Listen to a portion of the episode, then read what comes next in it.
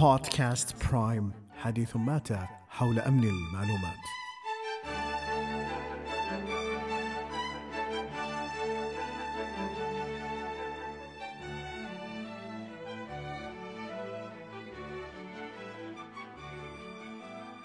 أهلا بكم في حلقة جديدة من برايم. حديثنا في هذه الحلقة سيكون عن التشفير.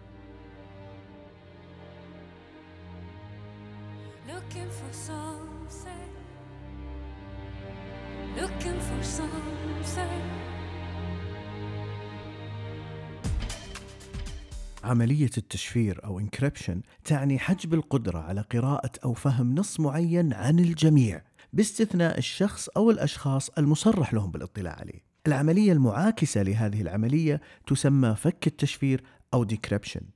التشفير يتطلب وجود مفتاح للتشفير وآخر لفكه وقد يكون مفتاح التشفير هو نفسه مفتاح فك التشفير.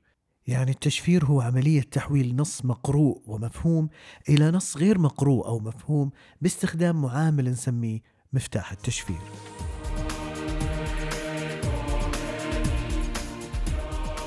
أما فك التشفير فيعني إعادة هذا النص غير المقروء وغير المفهوم إلى حالته الأصلية ليكون مقروء ومفهوم مرة أخرى باستخدام معامل سري آخر يسمى مفتاح فك التشفير.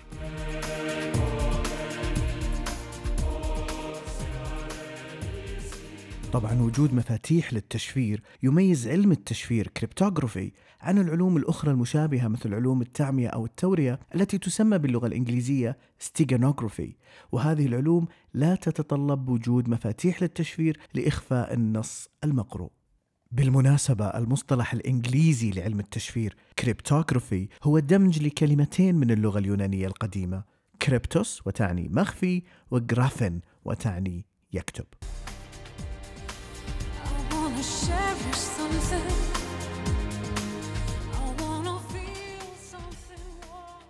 علم التشفير في عالمنا اليوم مبني على معادلات رياضية معقدة بينما قديما كان التشفير يعتمد على تمويه أو استبدال الحروف النصية في النص المراد تشفيره. لجأ الإنسان إلى التشفير منذ آلاف السنين. لكن أقدم نص مشفر بين أيدينا اليوم هو نص تم نحته على حجر مصري يعود تاريخه إلى العام 1900 قبل الميلاد.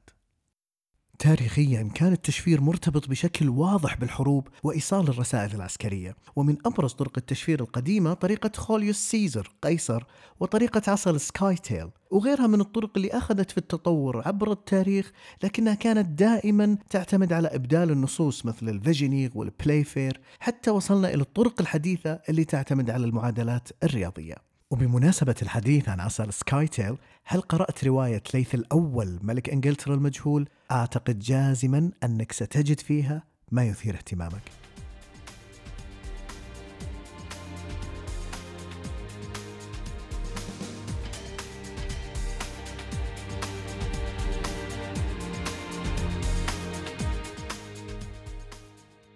برع العرب منذ القرن السابع الميلادي في علم التشفير وأجادوا في شرحه وتحليله لدرجة أن علماء التشفير اليوم مجمعون على أن إسهامات العرب العلمية هي اللبنة الأساس في علم التشفير الحديث.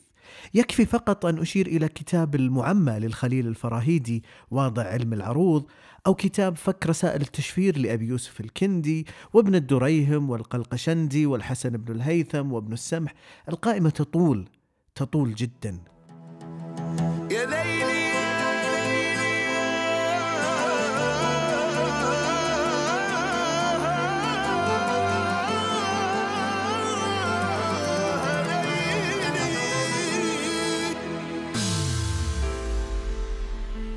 ولأعطيك مثال على حجم التأثير العربي الكبير على علم التشفير الحديث.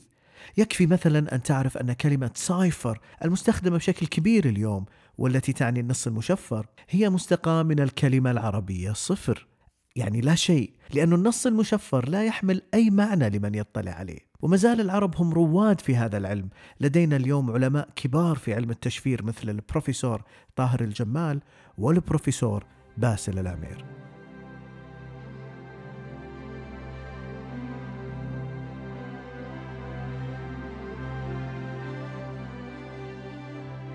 اختلف علم التشفير وطرائقه بشكل كامل بعد اختراع الحاسوب لأن الحاسوب لديه قدرة فائقة على معالجة المعادلات الرياضية وبسرعة كبيرة كما أن متطلبات التشفير والحاجة إليه أخذت أبعادا جديدة. لذلك فإن أهم طرق التشفير في عالم اليوم ظهرت مبادئها في ستينات وسبعينات القرن الماضي. على سبيل المثال سنجد أن علماء مثل وايتفيلد دافي ومارتن هيلمان أسسوا لفكرة التشفير وفك التشفير بمفتاحين مختلفين منذ الستينات. استمر العمل على تطوير ذلك إلى اليوم حتى وصلنا إلى مفاهيم حديثة في علم التشفير كال homomorphic cryptography أو التشفير المتجانس. بالمناسبة كنت من المحظوظين الذين حظوا بشرف التتلمذ على يد وايتفيلد دافي وفريد بايبر وغيرهم من علماء التشفير الكبار. لكني بالعادة ما أتحدث عن هذا الموضوع كثيرا حتى لا يقال أني شايب.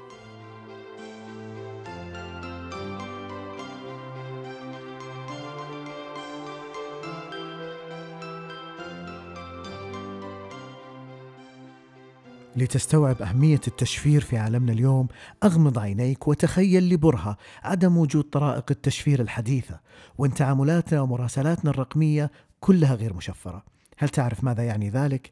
يعني لا سرية لمكالمات الهاتف لا شراء عبر الإنترنت لا إنجاز للمعاملات الحكومية وغيرها عبر الإنترنت لا خصوصية لتطبيقات التراسل بل حتى ربما لا إنترنت